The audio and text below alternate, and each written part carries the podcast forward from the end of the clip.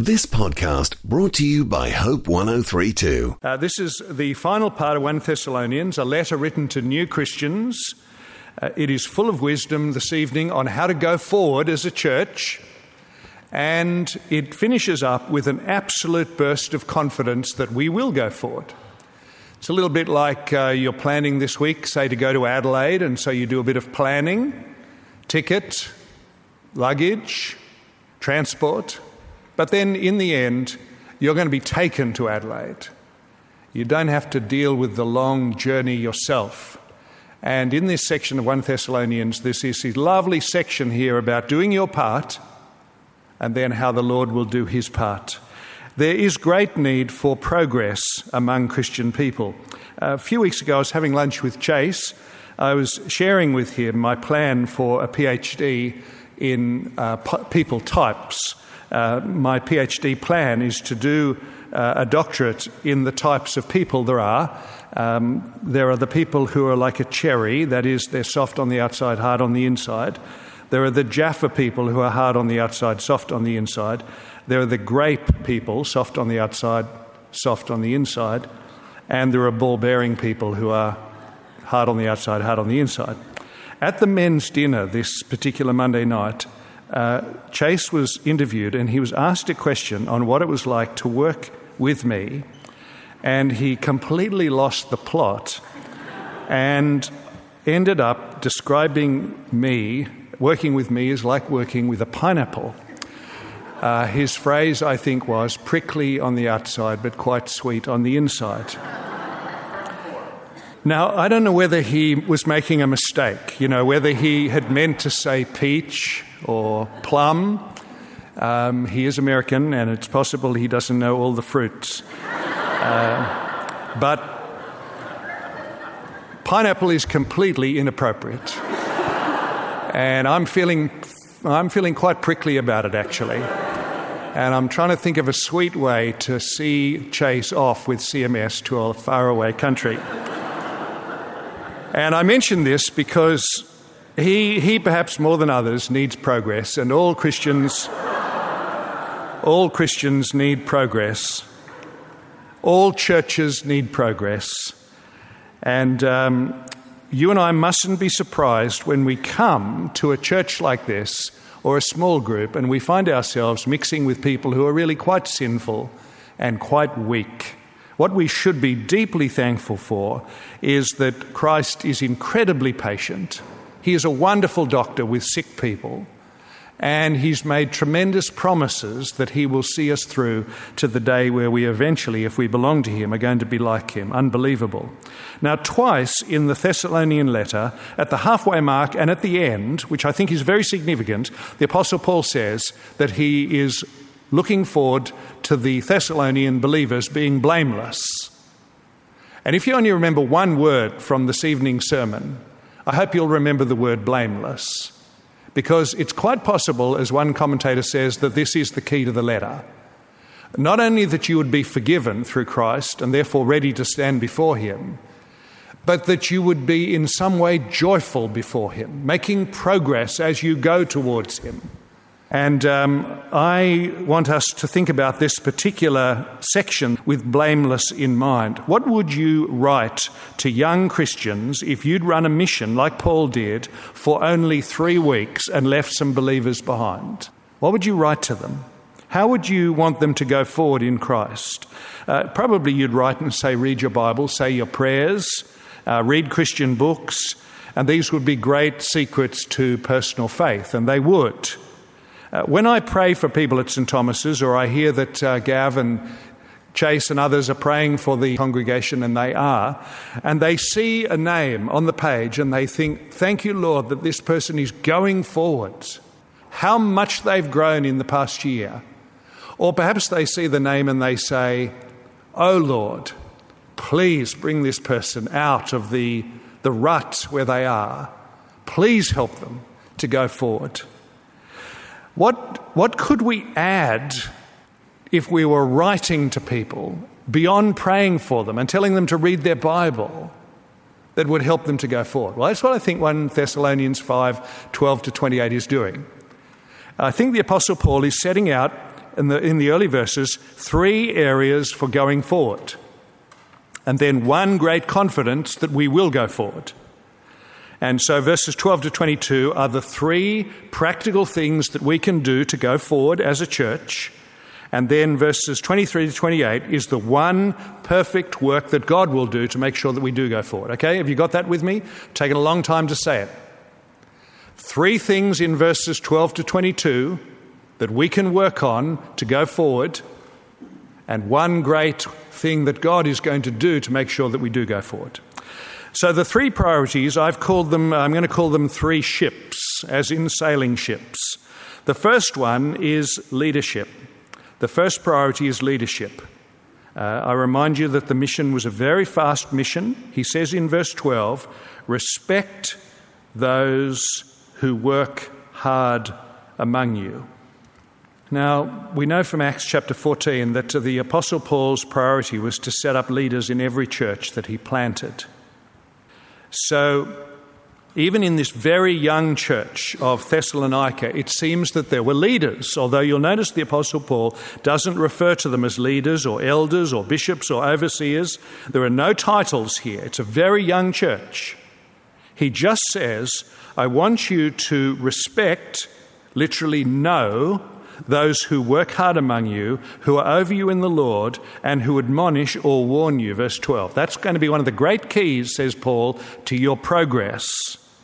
Now, this is a very shrewd key to progress. And friends, we need instruction about our leaders. I mean, I've got a local bishop. Do I like him? Does that matter? I've got an archbishop. Do I like him? Does that matter? How am I going to relate to people who are over me in the Lord? How will you relate to people? We need instruction as Christians on how to treat spiritual leaders. If we take our cue from the world, then we will look at the leader and we'll like them or we'll despise them on whether they are doing things that we want. You'll notice that uh, Barack Obama is getting great applause from our media because he's saying what people want him to say. Climate change, uh, disadvantaged people, human rights, all the areas that are popular. If we take our cue in treating spiritual leaders from self, then we'll do it on the basis of taste or looks or personality. You know, he's old, so we respect him. He's young, so we like him. He's funny, so we love him. That kind of taste will be a recipe for no progress. Now, dealing with spiritual leaders is crucial for Christian progress. Uh, when the Apostle Paul speaks to leaders like 1 Timothy, 2 Timothy, Titus, the letters in the New Testament, he gives them a very, very high charge or a very high calling. He says, Your character is to be beyond criticism, you're to be very disciplined, you're to be committed to the Word of God and to prayer, you're to um, be ready to be patient with everybody, you're to drive error out if there's error, you're to warn the ungodly, you're not to be lazy, you're not to be addicted to drink, you're not to be addicted to money, all those sorts of things. It's a very, very ch- uh, great challenge to the leaders. But here he's talking to the members. Because um, if the members reject good leaders, then there's going to be going, no going forwards. Uh, now, if you're a leader here today, uh, you know, you know, it's like if you've got a Sunday school class and you've just got one member of the class who is impossible, and they occupy all your nervous energy and your prayers, and in some ways they can make or break the class. Or think of a family member. You know, it's possible in a family to have a family member who's bringing such grief or such challenge to the family that in the end they're almost making or breaking the family. So it is with the church that members can actually enable or undermine leaders. They can make the leader's job much more pleasant and effective or much more difficult and ineffective. And this is the clue, says the Apostle Paul in 1 Thessalonians 5:12. Don't put the leader on a pedestal, don't despise or reject them, but know how you should respect them, says he in verse 12, because of their work. In other words, they've been given a task and they are beginning to do the task. They work, says the Apostle, verse 12, hard. Literally, the word is they get weary. The second thing in verse 12 is that they are over you, and the word in the original language is they stand before you. What does it mean when a leader stands before you? Well, it could be that he's standing before you as I am now in a way to point the way, or it could be that I'm standing before you to represent you, even to intercede for you and to pray for you. And then verse 12, uh, as they admonish or warn you. Now, if you want to get your head around what a, a leader or a pastor does, just imagine, um, you know, so that you don't think that the pastoral staff of the local church between Monday and Saturday just sit around. I mean, I have no idea what unbelievers think pastors do. Occasionally, as Christmas comes, somebody will say, It's coming up to Christmas, you know, I guess you're starting to get busy. I think Christmas is coming, everything's about to stop and wind down. People don't understand pastoral ministry. So think of yourself as being given a hundred people to look after. Your family, your church family, is a hundred. Your job is to care for them. You've got to ask the question how are their souls with God? Are they right with God? Do I know that? Uh, are they being taught? Are they being discipled? Are they being trained? What's going on in their lives? Are they sick at the moment? Are they sad? Are they sliding around? Are they being silly? How can you help them to maturity? Go. You've got a hundred names. And you begin to realize that it's quite messy, it's complicated. And to have a hundred people who say, well, we understand the position and we're going to be uh, helpful and cooperative makes the job so much more straightforward. Spiritual leadership is a massive privilege, it's also a massive responsibility. And those who serve Christ and those who serve you need your help to be effective. Make the job as easy as possible for them. Uh, it may be that they hold an office and they've got Rev in front of their name. Well, that's interesting. But actually, you should, says the Apostle Paul, be noticing those who work hard among you and stand before you or stand for you and even admonish you or warn you because they're obviously committed to seeing you on the track with Christ. So take your cue, not from the world or from your own taste, but take your cue from God's word. The second of the ships is fellowship, verses 14 to 18. This is especially how you deal with others in the church. Okay, you come along on a Sunday, there's uh, maybe a couple of hundred people, or you turn up on a Wednesday night, maybe there's 12 people. How are you going to conduct yourself with the other believers? That's what the Apostle Paul is talking about. And this, again, is a tremendous way for progress, and it's a very shrewd thing that Paul says, because he says we're not meant to meet aimlessly. What will happen? But we're not meant to come aimlessly. We're meant to come very purposefully. Uh, when Kathy and I uh, go into a lot of situations at the moment, it may be that we're getting older, but we realize that some of the dinners that we go to are difficult. Some of the family occasions are complicated. And I mean wider family, I don't mean my family of five or six. Some of the ministries that we go to together they're really uncertain. We feel very needy as we go to these things, and we will ask God to help us because it's a bit of a, bit of a battleground. Um, you know, would the Lord use us as an instrument to say and not say, and to be and to have good influence? And so we're praying that the Lord would help us to be useful. Now, that's really what the Apostle Paul is saying. You're meant to be useful when you come to gather with God's people. Uh, don't come like a leech with a bunch of leeches, hoping that you can sort of get blood from other people. I mean, there are times where we come where we're very needy. We still need to ask the Lord to help us to be very faithful. Don't come as if you want some new fans for your fan club. You know, how am I looking? That's not going to be helpful to the fellowship.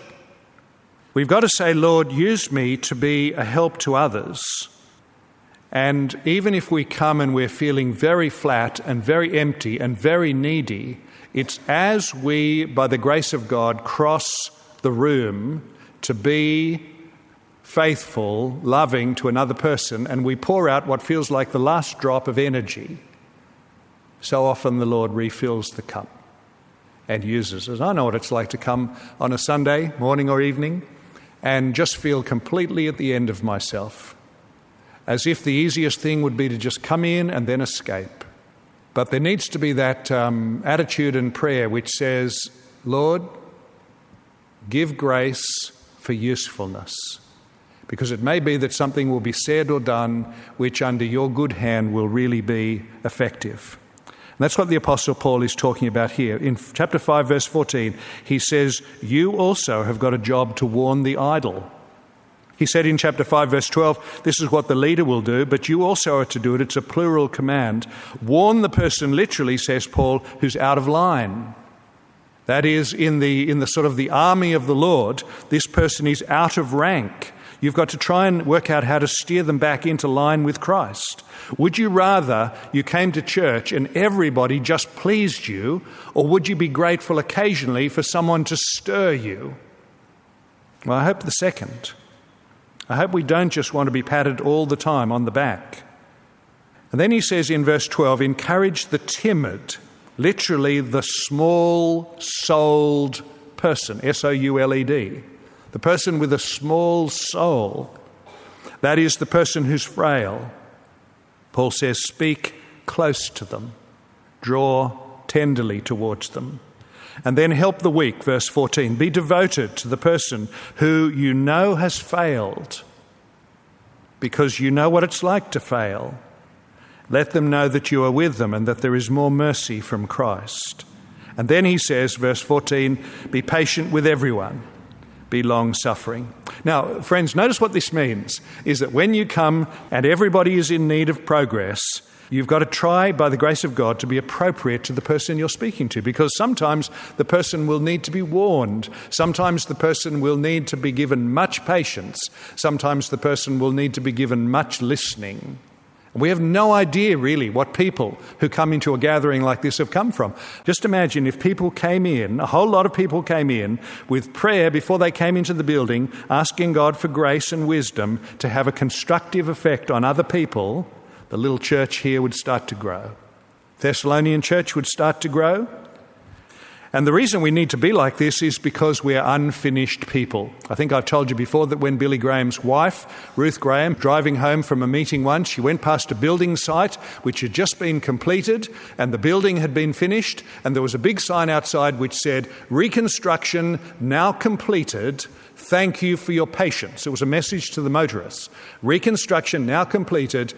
Thank you for your patience. And she decided that she would have this on her gravestone. And it is, it is now on her gravestone.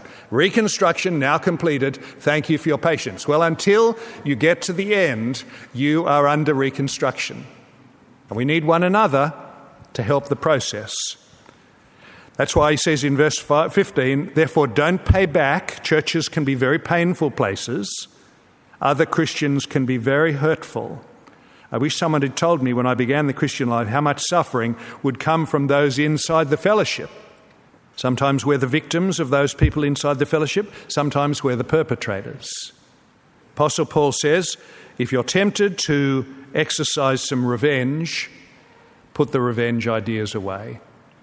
And then in verses 16 to 18, there are three reminders that your attitude is also helpful in the fellowship. You can have a huge impact on people by verse 16 being joyful always, Verse 17, praying continually, and verse 18, giving thanks in all circumstances. What does it mean to be joyful always? It doesn't mean that you're going to be happy all the time, because joy is linked to what you know. Joy is where you know whose you are, where you stand, how secure you are, and where you're going. Joy is not a circumstantial thing. Joy is Noah in the ark saying, This may not be great. It's stormy outside and it's smelly inside, but I'm traveling from one shore to the next, and therefore I rejoice. And the Christian says, I'm in Christ, I'm traveling from one shore to the next. Pray continually doesn't mean pray all the time, that would be ridiculous. It means pray any time. you're going to walk with Christ, you're going to walk in fellowship with Christ, you can lift up your voice in prayer at any time with a thank you or a request or a confession. And the third thing he says is give thanks in all circumstances. He doesn't say give thanks for all circumstances, that would be stupid.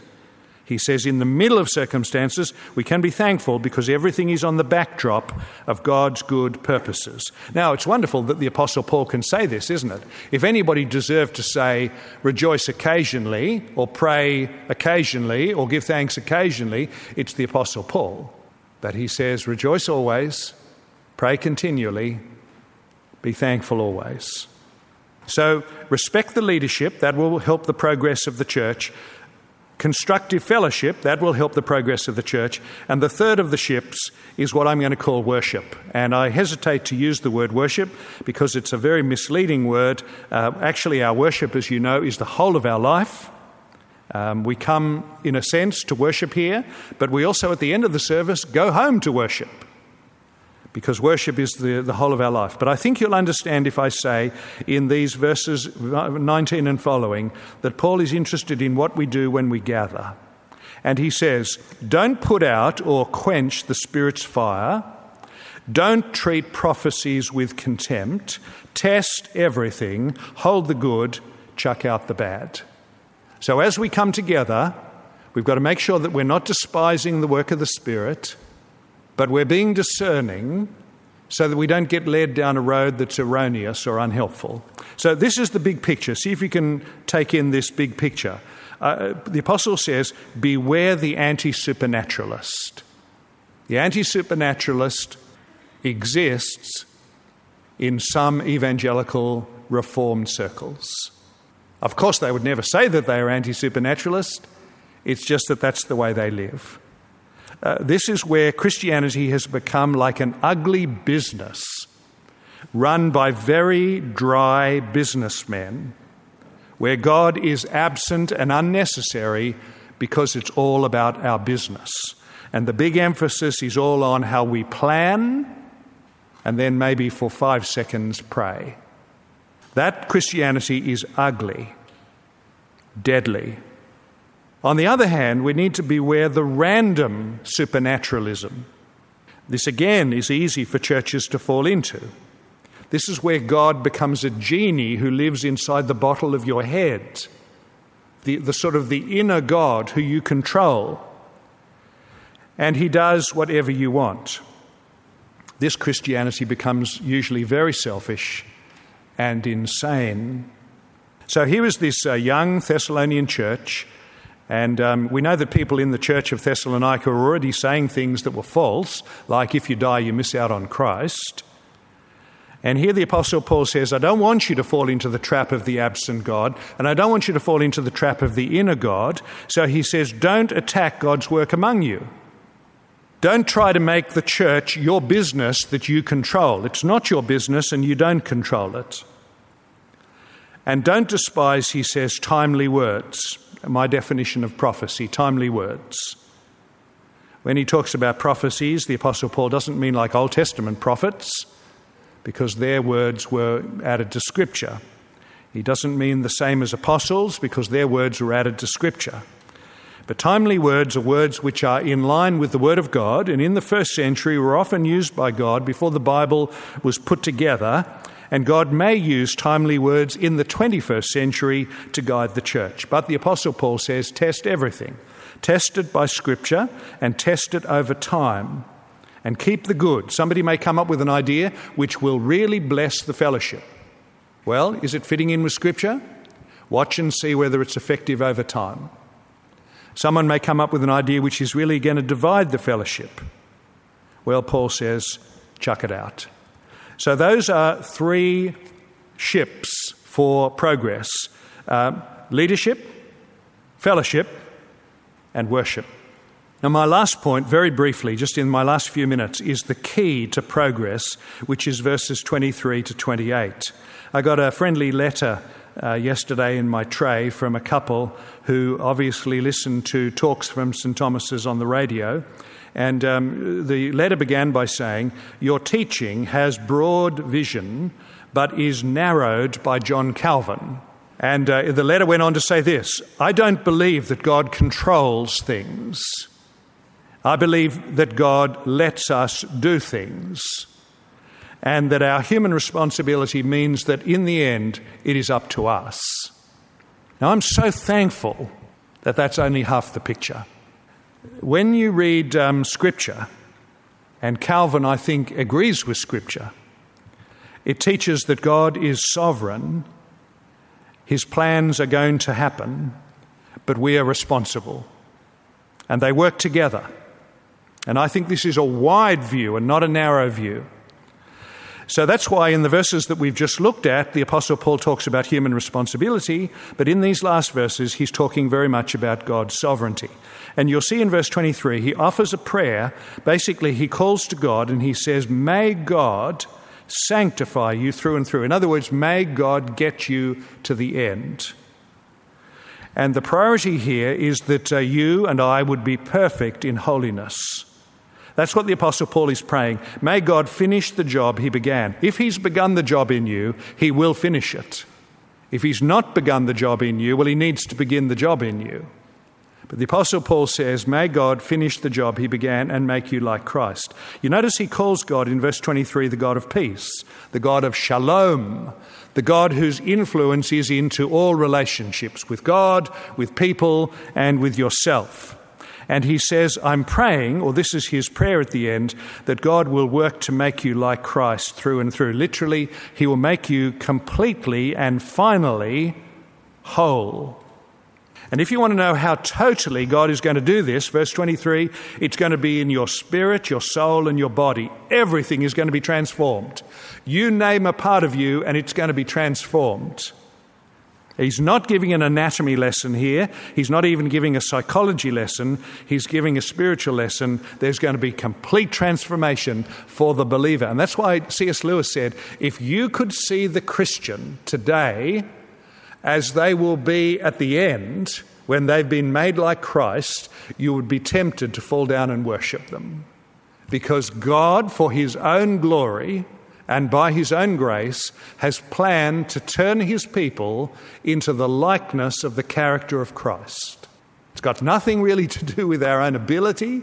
It's certainly not something we deserve, but it's what God has promised to do. So, at the coming of Jesus, verse 23, and this is the eighth time in the letter that Paul has referred to the coming of Jesus, he says, You'll be blameless. Of course, you'll be forgiven, but you'll also be like him 1 John chapter 3 verse 2 when we see him we'll be like him for we will see him as he is. 1 John chapter 3 verse 2 and this lovely verse 24 which I think is the key to the letter God will do it. God will do it. He's faithful. So you see what the apostle is saying. You take your part. Do help the leadership. Do help the membership. Do be discerning about the worship but God will do his part and therefore be, ex- be extremely joyful about that. His final words, verse 25 pray for us. Why does he say that? Because Paul himself is still under reconstruction. He's part of the need. And then he says, greet the people with a holy kiss. I just want to say to you a little bit about holy kisses before we come to the end. And I'm going to read to you from Leon Morris, who must be one of the most conservative personalities and commentators that has been around. He's now in glory. And this is what he says about the holy kiss the kiss had ordinary usage in secular society. People would kiss the cheek, the shoulder, the foot, or the hand. It was taken over for Christian significance, especially when the brethren came together. Originally, it was between members of the same sex. But in time, men and women exchange kisses. This is the part I love. Understandably, this led to undesirable scenes. and the early church councils passed a number of regulations governing the circumstances under which the kiss should be exchanged. What that means is, as the senior pastor, you must come to me and I will tell you who you can kiss and on which shoulder. Now, the translation for us today, greet one another with a holy kiss, is basically this in Australia say hello to people and do it in a very kind way and do it in a very godly way. That's what it means. Greet one another in a kind and godly way. Verse 27, Paul says, Read this to all the brothers. I want to make sure, says Paul, everybody hears this. And verse 28, grace to you, because grace is the key to the whole plan of God. In the ancient world, you finished a letter by saying, Be strong. It's come back again, hasn't it? It's the way the pagan thinks. Be strong. The Christian has something much, much more wonderful grace to you. The God of grace, who's begun a good work in you through Christ, He'll carry it through to the day of completion, so you will be blameless before Him. You've got a contribution to play in the present. Help your leaders. Be constructive to the members. Be discerning about the worship. But in the end, He who called you is faithful, and He will do it. Thanks for listening. Start your day with life words. Subscribe to Hope 1032's free daily email devotional at hope1032.com.au.